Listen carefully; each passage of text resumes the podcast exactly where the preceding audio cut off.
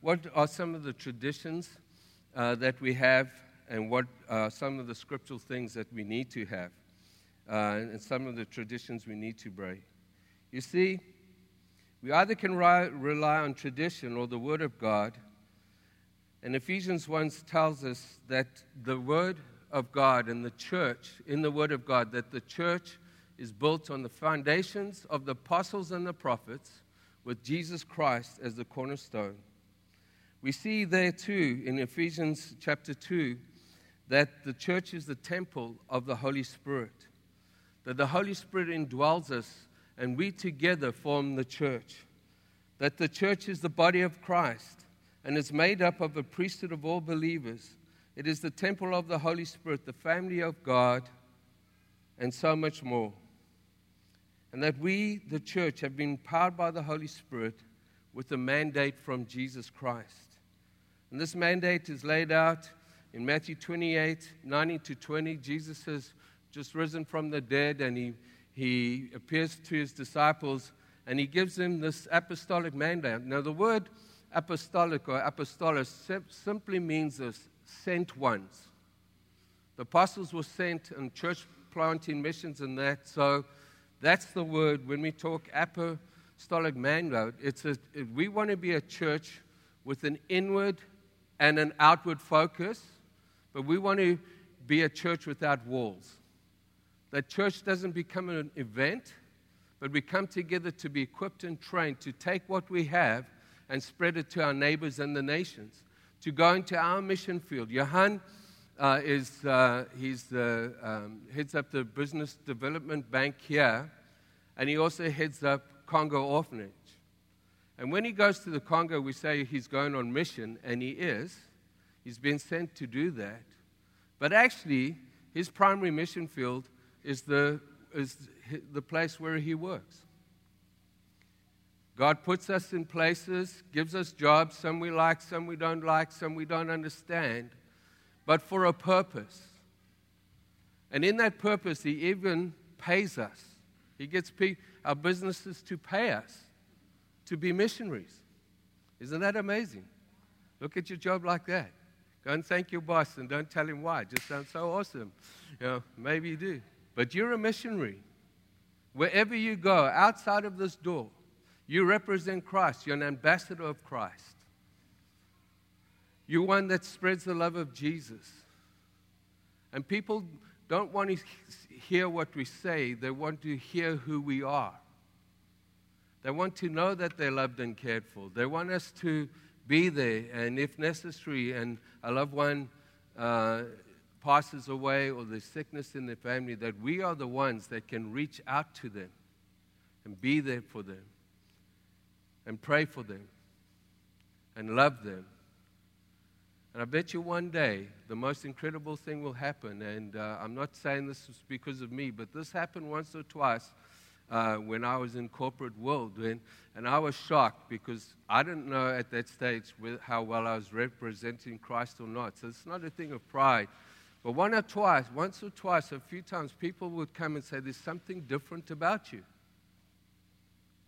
And um, one of them was a, a, Jewish guy, very astute businessman, uh, and so on, very wealthy guy.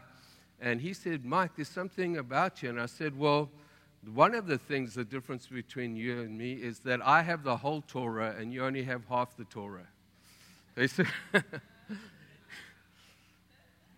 The Torah is the Jewish Bible and it's only the Old Testament. And we have the New Testament. So I was quite amused by that. But it started a conversation. And I was able to um, uh, share a little bit of him from the book of Hebrews and, and so on, which speaks about the Old and the New Covenant. And he didn't um, give his heart to the Lord, but seed was sown, and we had an incredible relationship with him. And um, I'm sure I didn't always represent Christ well, but I tell you, our heart should always be to do that in word and deed.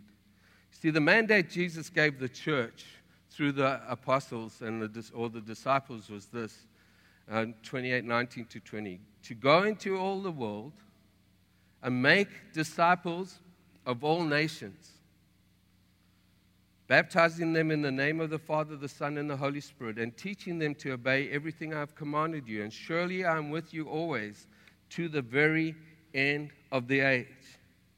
Now, Acts 1 8 and 9, these are the very, very last words of Jesus Christ before he ascended into heaven. And this is what he said to the disciples. They were asking him questions about when you're coming back, are you going to restore the kingdom of Israel? What is going to happen? And he says, Listen, don't worry about those things. Those are in the Father's hands.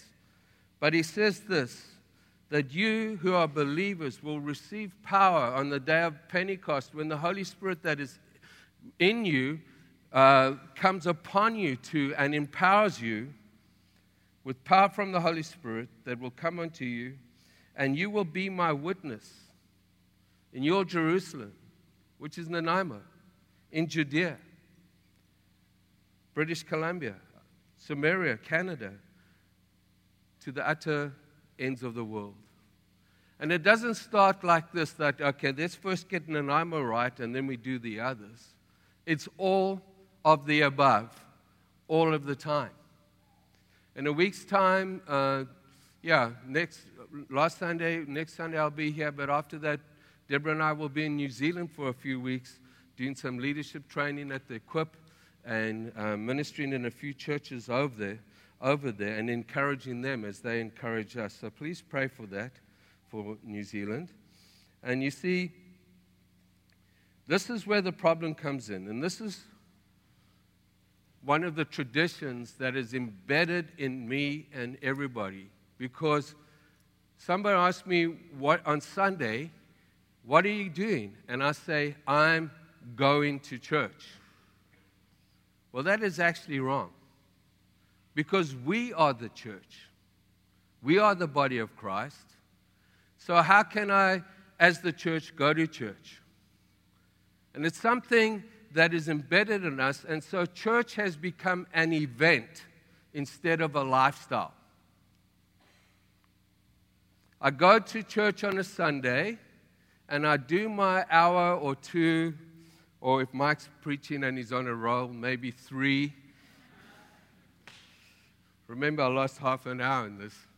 And, um, and we do our religious act of duty. We even maybe go to a home group and do that duty. And then we get on with our real lives. You see, we are the church.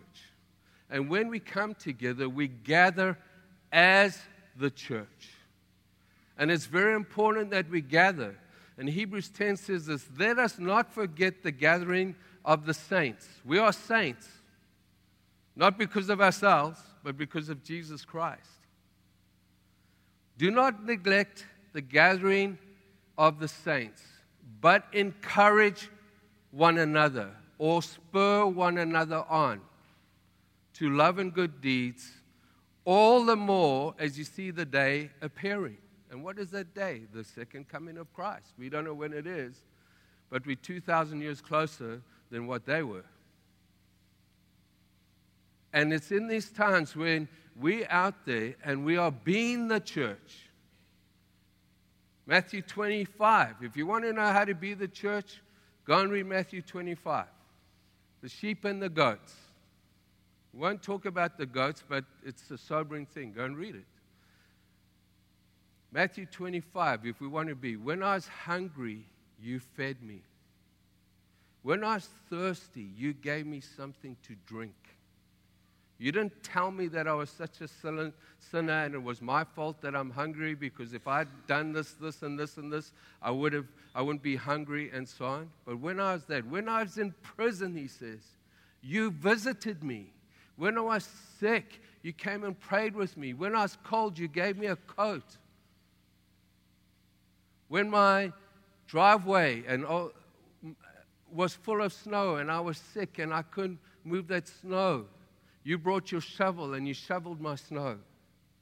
Think of all of the things. We think it's big things. You see, because one of the traditions is that we think hierarchically in the kingdom, like, I'm the big cheese. Well, come and um, live in my house and you'll see that Deborah is actually the big cheese. she's, uh, she's not here today. She's in Calgary watching my son ride at Spruce Meadows, but uh, uh, I'll get that cut out because you won't like it. But we have this hierarchy. Like, I get saved, and when I get saved, I'm just this lowly saint. All I am is a co heir with Christ, an heir of God. I'm a really a nothing. There's no higher standing in the universe. Go and read Romans 12. Than being an heir of God and a co heir with Christ. Go and see the authority that Christ is, and all that authority we've just read has been given to us through Jesus Christ and to go and be and do. But if I saint really well, then maybe I'll become a deacon. You've heard this often, many of you. But if I deek well, maybe I'll become an elder. If I do that well, I might lead a church. And who knows, I might be traveling all over the world sharing the gospel. You know what? If God has called you to do that and you're faithful, no man will stand in the way. You don't have to push it. God may be dealing with our character and things like that, not our gifting. God is not impressed with the gifts He's given me or you because He gave them to you. He's more impressed with our character and how we conduct ourselves. That word conduct, go and Google it in the New Testament. Paul speaks about how to conduct yourself many times in the Word of God. And so we have this hierarchical thing. If God has called you to lead, lead. If God has called you to serve, serve. If God has called you to sow generously, sow generously. If God has called you as a mercy giver, give mercy. Romans 12, go and read it there. All of these things. If it's to prophesy, do it. But that is no more important to the body of Christ, what I do, than the person that puts out the chairs. As I said last Sunday, if the chairs weren't here, you'd want to know who the chairperson was, wouldn't you? Where's the chairs? The worship team decided to go on strike. When we came here, no worship. Dropped your kids at Sunday school. Where the heck are the teachers? You know what I mean? It's not to bring it heavy, but to, we're going to see how this God works us all out. That we are co heirs with Christ, and out of that, He has called us to function. And next week, we are going to look at 1 Corinthians 12 and 13, because you can't look at 12 13 uh, and 14 without understanding 1 Corinthians 13, the book of love, the chapter on love, the agape of God. You see, we don't go to church, we are the church. The other thing is, often the church is called an organization. You will never, ever hear that word referring to the church in the Bible organization. And I know what people mean by that, and in a broader sense, it is an organization. But when we see something as an organization, we don't think of life, we don't think of family, we don't think of the things that God speaks about in the Bible. And in an organization, we are in danger of gaining identity from what we do instead of who we are children of God. And if our identity is what we do, if we do it well, we have a good day. I mean, I must say, last week and the last two weeks, um, just because of coming back from South Africa and stuff that was going on, I really didn't feel I preached well. That's me. Mondays for pastors, keep yourself busy. Don't sit in the chair thinking about Sundays.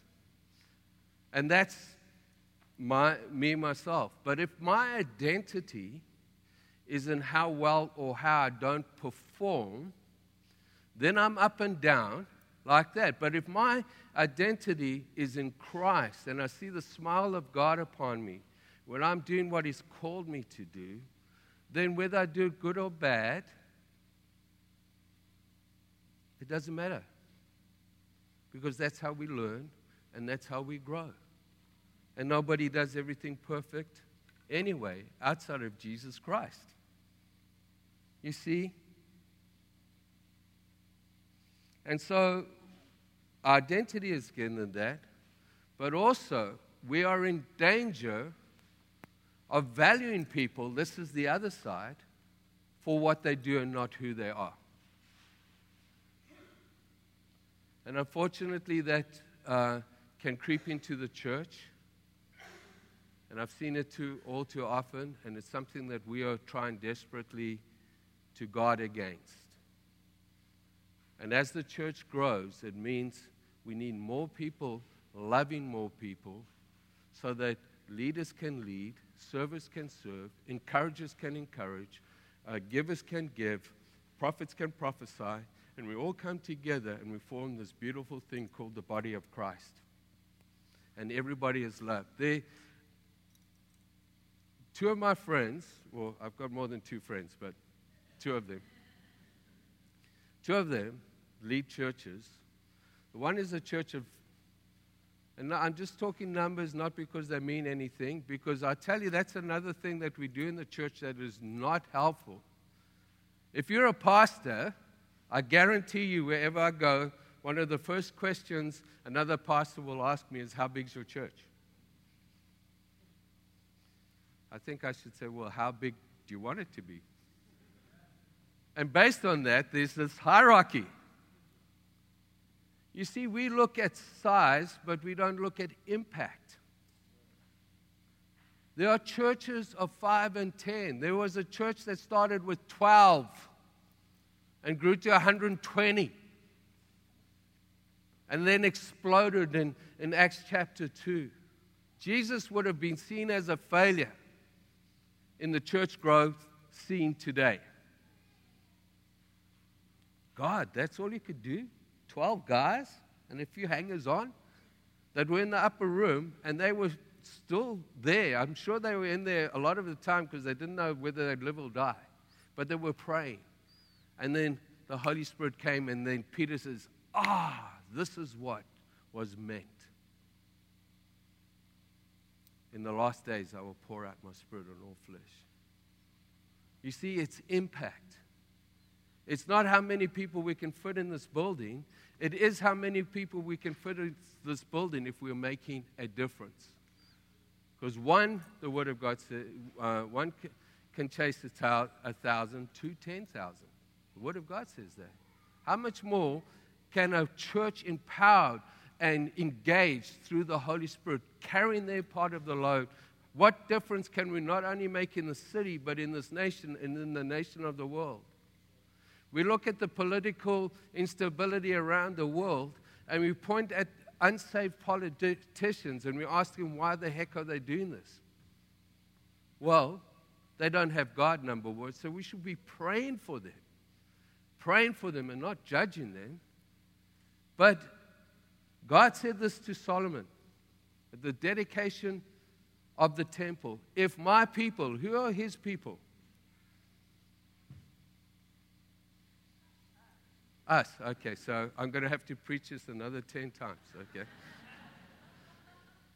we are his people who are called by my name will do this first humble themselves Secondly, seek my face, turn from their wicked ways, get it right in here. I will hear from heaven and I will heal their land.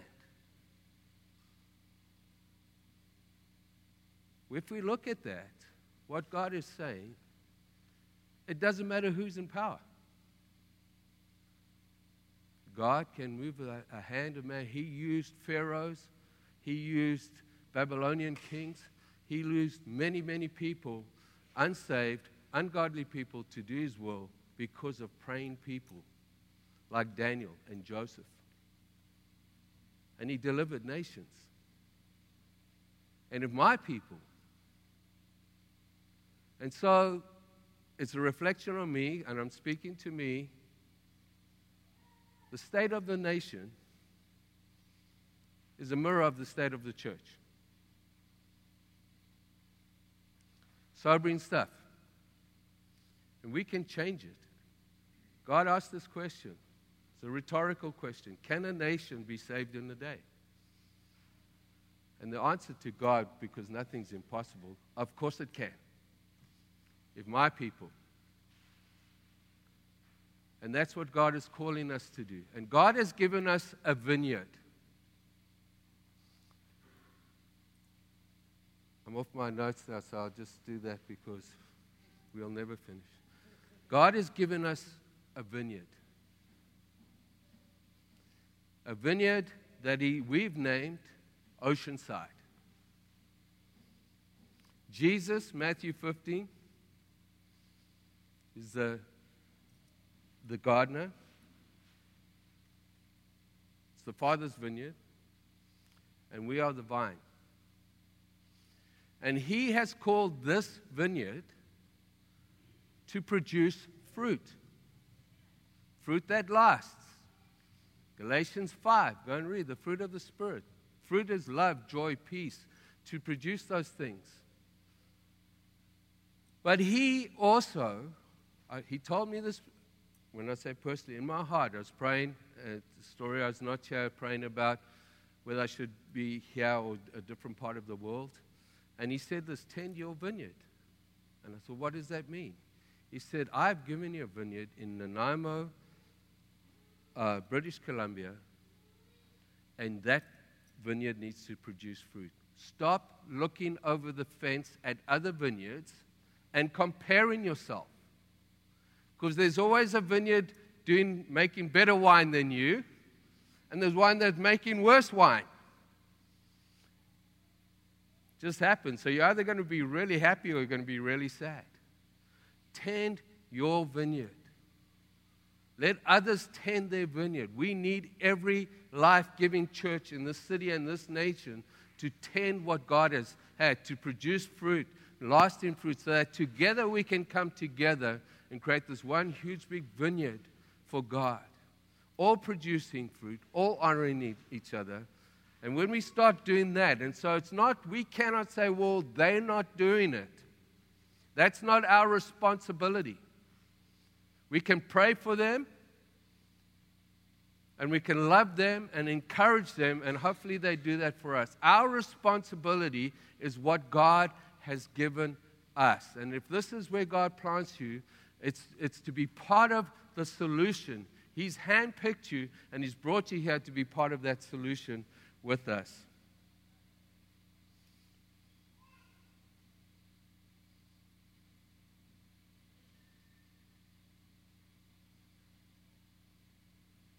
You see,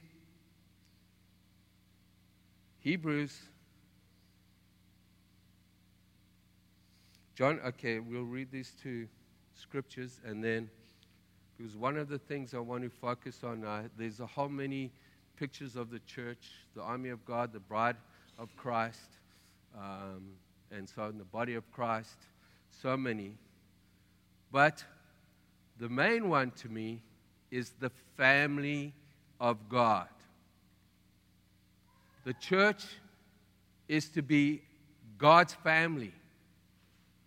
God the Father, God the Son, and we're empowered by God the Holy Spirit, the triune God, working together to build an eternal family. We are called sons and daughters of God. Now, when we think family, organizer, God is not the chief executive officer of the universe, the CEO of the universe. God is a father. You see the difference between organization and family. We've lost, lost a whole bit of that in, in between, and we'll get back to one of these weeks. But this is what um, in 1 John, in John chapter 1, starts in the beginning was the Word, the Word was God, the Word uh, became flesh, was God, was with God, and the Word became flesh and dwelt amongst us. And it's talking about Jesus, the living Word of God. But this is what it says in 11 to 13. And And go and read the chapter and the context. Please, if you get scriptures and you listen to this or you make notes, understand that even when, when I read what I'm going to read now, it's in context. And to do the whole context, there's not time for. So, this here, in a sense, is for people to maybe consider them and search the scriptures for themselves, as the Berean church did. But it says here in 11 to 13, He came to that which was his own, but his own did not receive him.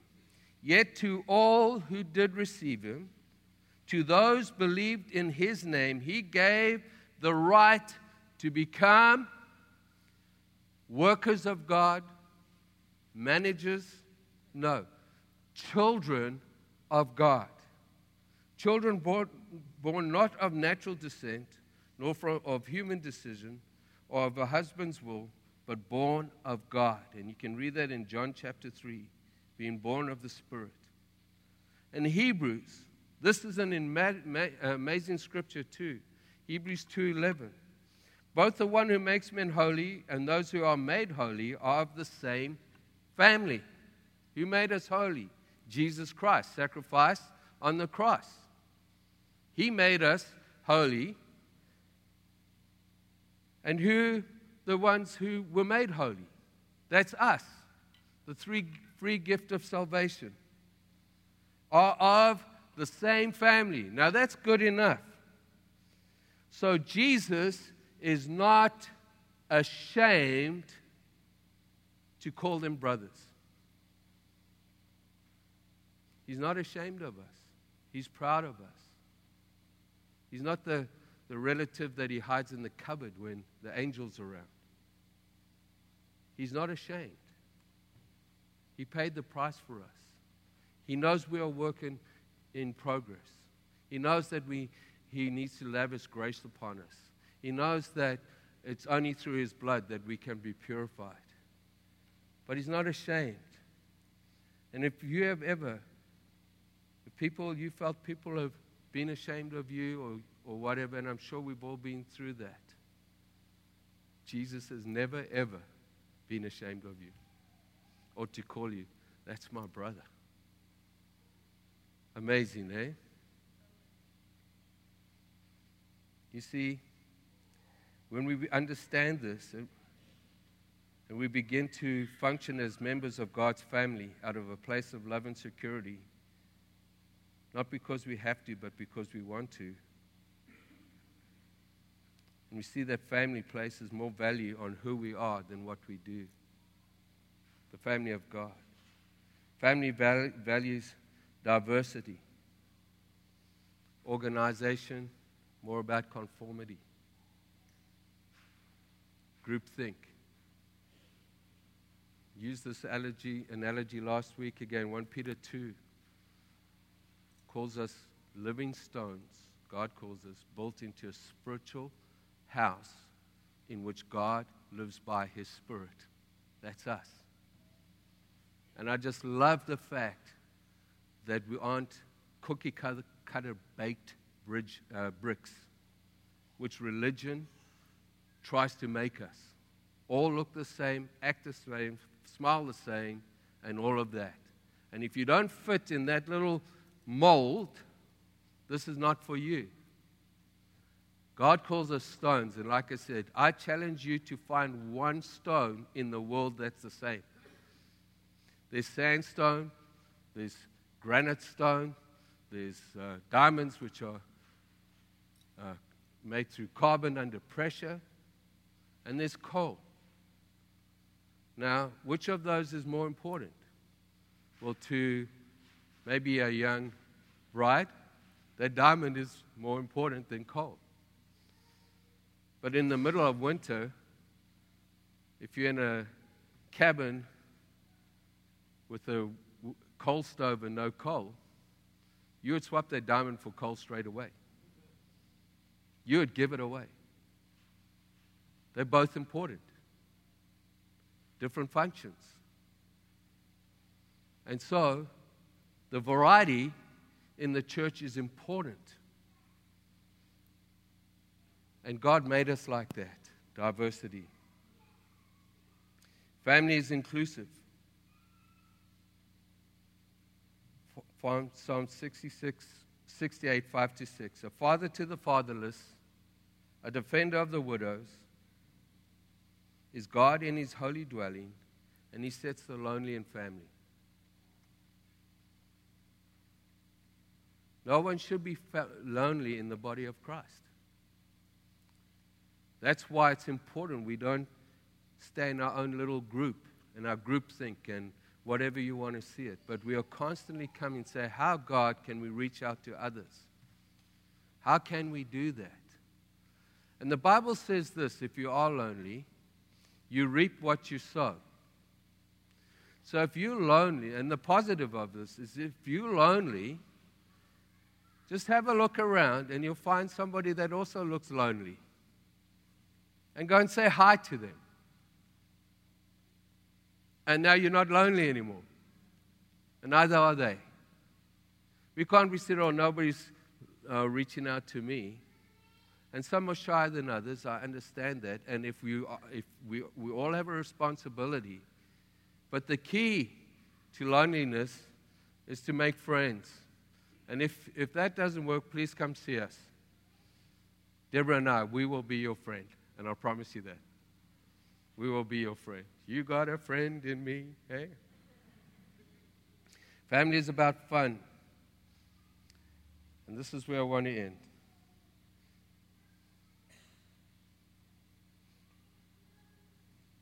I'll put all the, maybe the others up there. But family is about shared responsibility. You know, when a new visitor comes to my home, oh, or Deborah's an amazing not, not when she's away. It's a bit out of control. I've got one day to get it right before she gets back. But when Deborah's there and they come, and she'll, they, they'll come sit in the living room or outside, and they will have tea and all of that and, and enjoy the hospitality. So that's visitors. And we have visitors in this church right today who are trying to hear from God where they need to be. And if it's here, God will plant them here. If it's not, God will show them. But they are trying to hear from God, and they are visitors. And visitors, it some takes more time than others to settle in, and we have grace for that. But when you've been a visitor for five, ten years, maybe there's something wrong with this picture. You see, family gets responsibilities.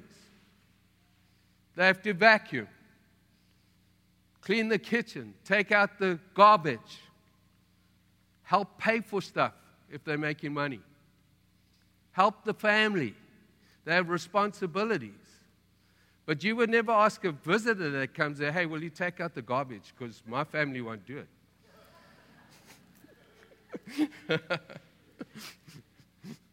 you think that person's coming back?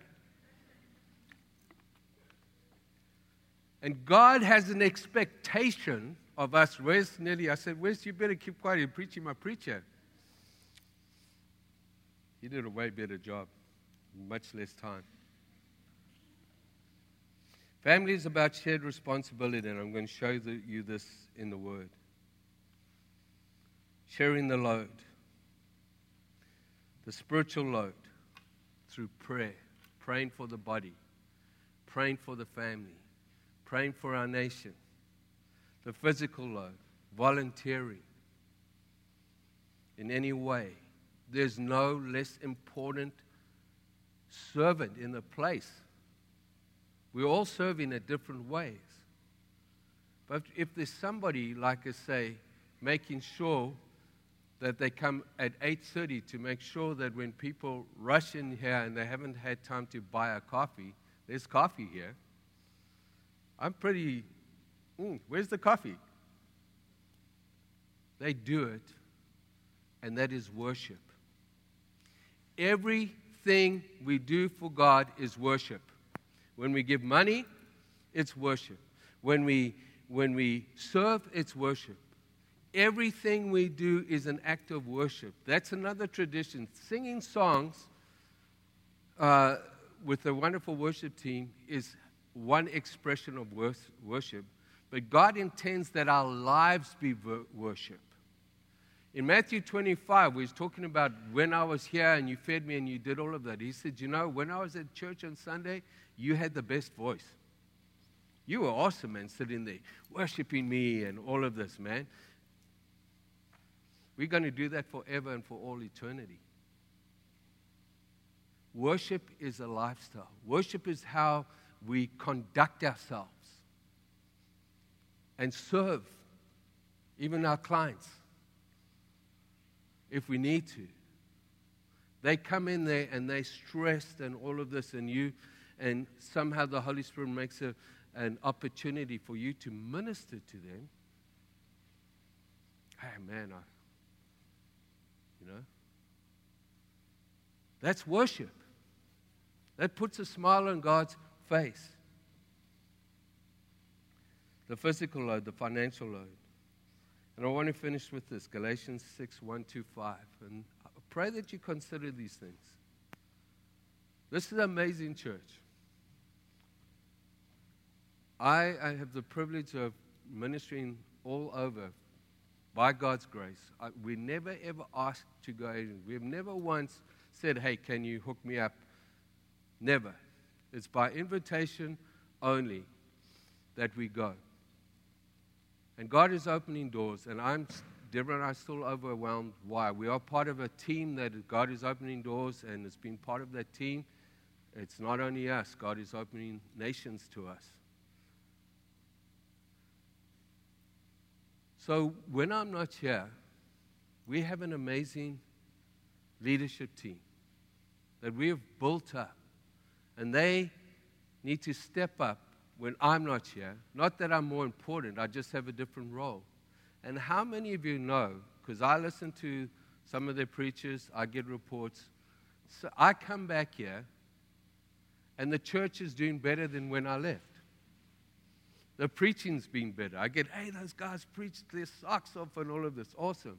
I'm not saying, oh, geez, that guy better never preach again, all of this. I am so pumped because it's not about me. It's not about you, it's about Him. And if everyone carries their load, we can go to the nations because others are carrying their load. And Galatians 6 1 to 5 says this Brothers and sisters, if someone is caught in a sin, you who live by the Spirit should restore him gently. Put that on your mirror because you will reap what you sow. And I've done it, and I've got all these t shirts. I've been in ministry for over 30 years. I've made all of the mistakes. You reap what you sow. And I've reaped because of some of the ways that I've led sometimes, and I've had to apologize about it. Wouldn't you want to be restored gently? Who wouldn't? All of us. But watch yourselves, or you too may be tempted. Carry each other's burdens, and this way you will fulfill the law of Christ. The law of Christ is the law of love. Love the Lord your God with all your heart, all your soul, and all your strength. All of this is, fulfills the commandments. And then in John 13, he says, A new command I give you love one another. Not only love God, but love one another as I have loved you. And by this shall all men know that you are my disciples. We carry each other's burdens. If anyone thinks they are something when they are not, they deceive themselves. Each one should test their own actions then they can take pride in themselves alone without comparing themselves to someone else.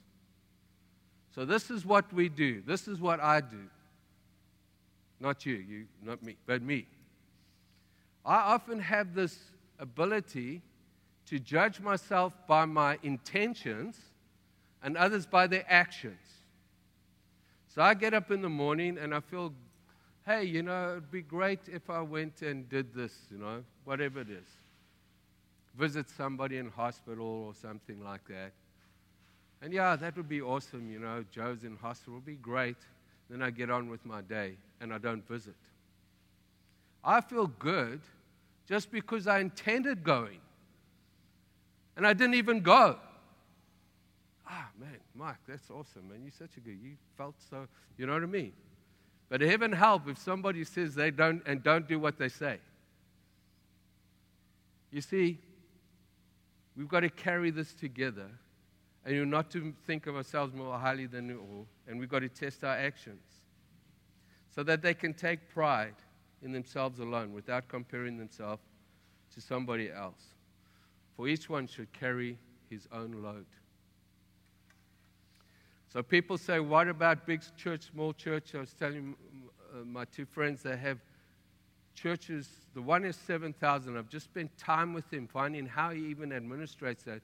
The others, others in the 2,000, same. I, these are friends of mine. I'm wanting to learn how they do that because that church feels as much family as this church. And it's through connect groups and everybody working together as a family. You see, the church, the church grew in, in Acts 1. You want to say, well, God's not into big church. It was 120. Well, no, that wasn't even the church. That was just people praying together. The first church was 3,000 in one day. And somehow God gave them the ability to administrate this. I don't know how, to, how He did it. But when we all carry our little bit of the load, and we're all being the kings and priests that God has called us to be, everybody should be looked after. And yes, we as the, as the shepherds need to be there with the sheep and, and encouraging and so on. But the load can get as big as the amount of people that are involved. If we have a church of a thousand and there's a hundred people carrying the load, I would be the first one to leave, leave. And I'm leading it. Because it's just burnout. It's impossible. But if we have a church of a thousand people, which we don't, but it's just a round figure at this stage, and five or six hundred are engaged, and the other 400 or so, four, 500 who are needing ministry, who are needing restoration, who are needing healing in their lives, don't feel pressured to do stuff because they're in this process. But that process has to have an outcome, an outcome that one day they too will help others. Then you have a ra- ratio of one to one. 500, 1,000. Well, how can a church of 6,000? I'm sat with my friend Grant. How do you do this, Mike? It's a mobilization of the priesthood of believers. It's a mobilization. We cannot do this outside of Jesus Christ. We cannot do this outside of the body of Christ and setting the, these things in place. And imagine what we could do as co heirs with Christ, with the power of God, if we truly got together and became the church that God, Jesus Christ, came to build. Amen.